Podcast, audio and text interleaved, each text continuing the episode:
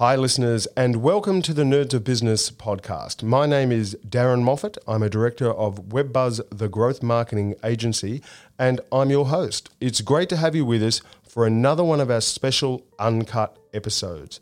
As I mentioned previously, season one on branding has finished, and we're currently in production for season two, which is on the theme of product development. So to tide us over just for a few more weeks until the new season begins, we're airing a mix of uncut interviews and special bonus content from season one. Today's uncut session is part two of our mindset special, where we delve into the mindset secrets of top entrepreneurs. As I may have mentioned previously, throughout the branding series, I was fortunate enough to interview 7 or 8 top entrepreneurs from companies worth a combined $2.5 billion. And at the end of each interview, I asked all of my entrepreneur guests a deceptively simple question.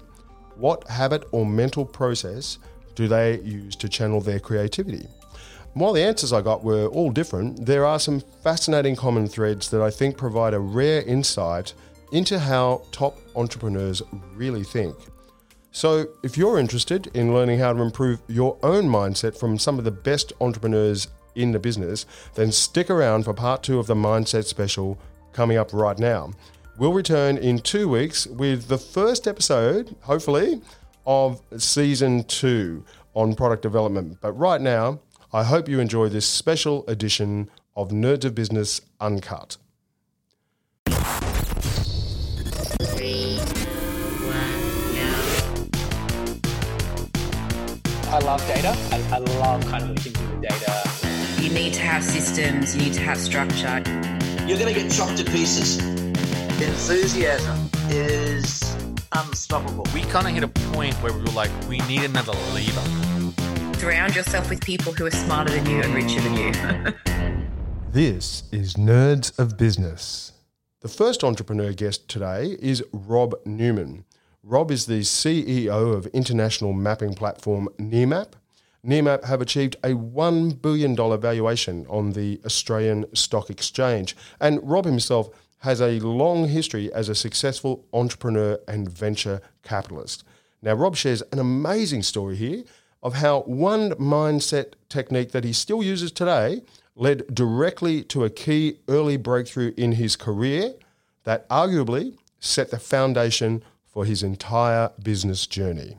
Rob, we're coming to the end of our chat today, or certainly the formal part of it. The last question I'd like to ask you is more of a personal question. So having chatted with a lot of entrepreneurs and got a lot of close friends who are, own and run businesses, I find that most are deep thinkers, with a restless mind. So whether it's meditation or a nice bottle of red occasionally, do you have a mental habit or process that you've used to channel your creativity over the years?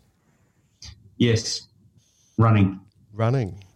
Awesome. Let me tell you a little story because this probably was part of what set me on the whole career path that I've been on. Okay. I was an undergrad engineer at the time, mm-hmm. and my supervisor had set me a very complex problem to solve. And I had spent, by this stage, months working on this problem, and I got to the kind of peak of the problem, and I had literally buried my head inside that problem. And I was a runner at the time, still a runner today. I said, okay, I'm just so frustrated. I'm going out for a run. 10 minutes into the run, I go, that's the answer. Yeah. That's it. That one insight. I let the subconscious mind overtake the conscious mind. I needed all the conscious work to create the problem. You need to think analytically, you need to think deeply, but at some point you've got to let go. And the run for me, 10 minutes into the run, I said, if I count this little thing here, that solves the whole problem. The whole problem is solved. So then I went to my supervisor the next day and said, what about this? He said, that's fantastic. That idea, that 10 minutes into the run, turned into a multi-million-dollar revenue company that sold product to telcos all around the world, became an international standard and the most cited paper in academic journals for a number of years. Right? Okay, well, I think I might get into jogging. I'll give up the pies and the wine, and I'll start running around the block. You've sold me on that, Rob. Thanks for that. And so, how often these days you know, do you turn to that technique? You know, if you hit a roadblock, if there's a real problem that you know, you're facing in the business, a challenge that you've got to solve, like, is that something you still turn to? Absolutely. And look, you know, I'm much older now, and you were kind of kind to me before in this interview. I'm probably far further into my career than the 50% that you suggested. But anyway, look, so I've accumulated over 40 years of running a very large number of injuries, so I can't always run as well as I like, but I will get outside. Yeah. Even in the middle of the day, if it's been a challenging morning, and I'll go, okay, I'm just going to walk. I'm going to go walk for 15 minutes, see the sun. You know, look, I care very deeply about mental health as well, for, you know, it's a whole different conversation. But I believe that things that create great happiness are just going outside, seeing the sun, creating that clearness of mind, you know. So even in the middle of the day, I'll get out and just do a walk for 15 minutes and go, okay, just calm down, think, or not even think, just clear the mind, right? Yeah. And but I always, as much as possible, run home from work at the end of the day, because that clears my head, turns me into a human before I get into the apartment here. Take off the Superman outfit, the metaphorical Superman outfit. Yep. Back into that nice sort of... Yeah, mild, exactly. And look, you know, I was dealing with a very challenging issue a month ago, and I wasn't able to run home that day for whatever reason, I forget. And my wife was saying, you know, what's wrong with you? You know, why do you keep looking outside and looking out the window? And, you know, it took me time to realise actually I hadn't had that clarity of a run or a walk home. Yeah, right. Our second entrepreneur in today's Mindset Special is Andre Eichmeier. Andre is a co-founder of Vino Mofo, a $100 million online wine retailer. Now, Andre was a delight to talk to, and he's got some firm opinions on the creative process that I think we can all learn from. Concept. One of my little pet theories is that I think most top entrepreneurs are deep thinkers and with a restless mind. So if that's true for you, perhaps... whether it's meditation or a nice bottle of red, do you have a mental habit or process that you've used over the years to really channel your creativity?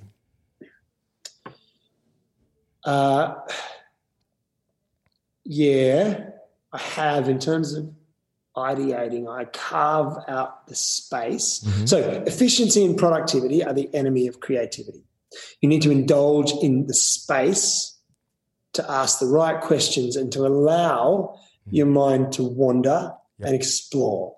So I do that, but I want to say that the more important ritual or thing that I've had to work out is to get through, is to combat the stress and the unrest of a restless mind, because I think you've nailed it in your description of entrepreneur. And I think that's perspective.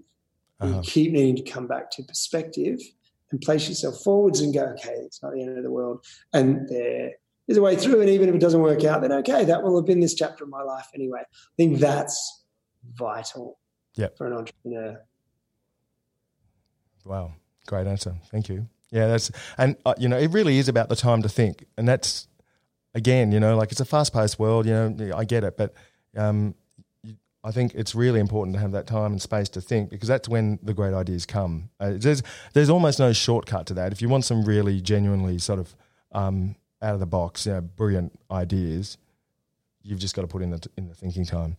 Do you know what else? Because collaboration also does it, right? It's not so much about you carving the time out for yourself, which you need to do. So I'm really anti this movement around less meetings and shorter meetings and blah, blah, blah. I just think if you're going to have one that's meant to try and come up with an idea or a solution, give it the time and the space and the right people, and also create a container, create a culture of safety and trust so that people can be vulnerable. It's vulnerable to get creative. Yep. You know? And, you know... You got to create the space to do that, which means you can't shut people down, you can't pressure them time, you can't put results suddenly and accountability on ideas at that time. That comes next, but not at the time when you're trying to ideate or get creative. Yep, great.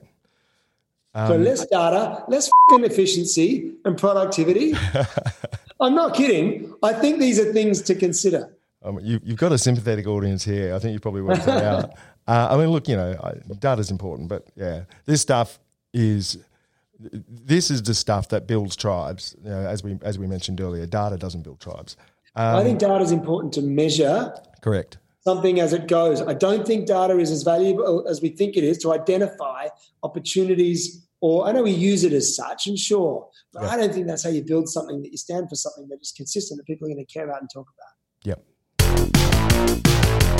Our final entrepreneur in today's Uncut session is Mike Berland of data marketing firm from New York City, Decode M. Mike shares his secret for achieving optimal creative mindset. But a word of warning, it's not for the faint-hearted. Again, the segues here are really quite interesting. So what you're alluding to there is that it's a sense of restlessness. Yeah. Yes. And I actually find that in my talks with entrepreneurs over the years, and for Nerds of Business, that most top entrepreneurs are deep thinkers with a restless mind.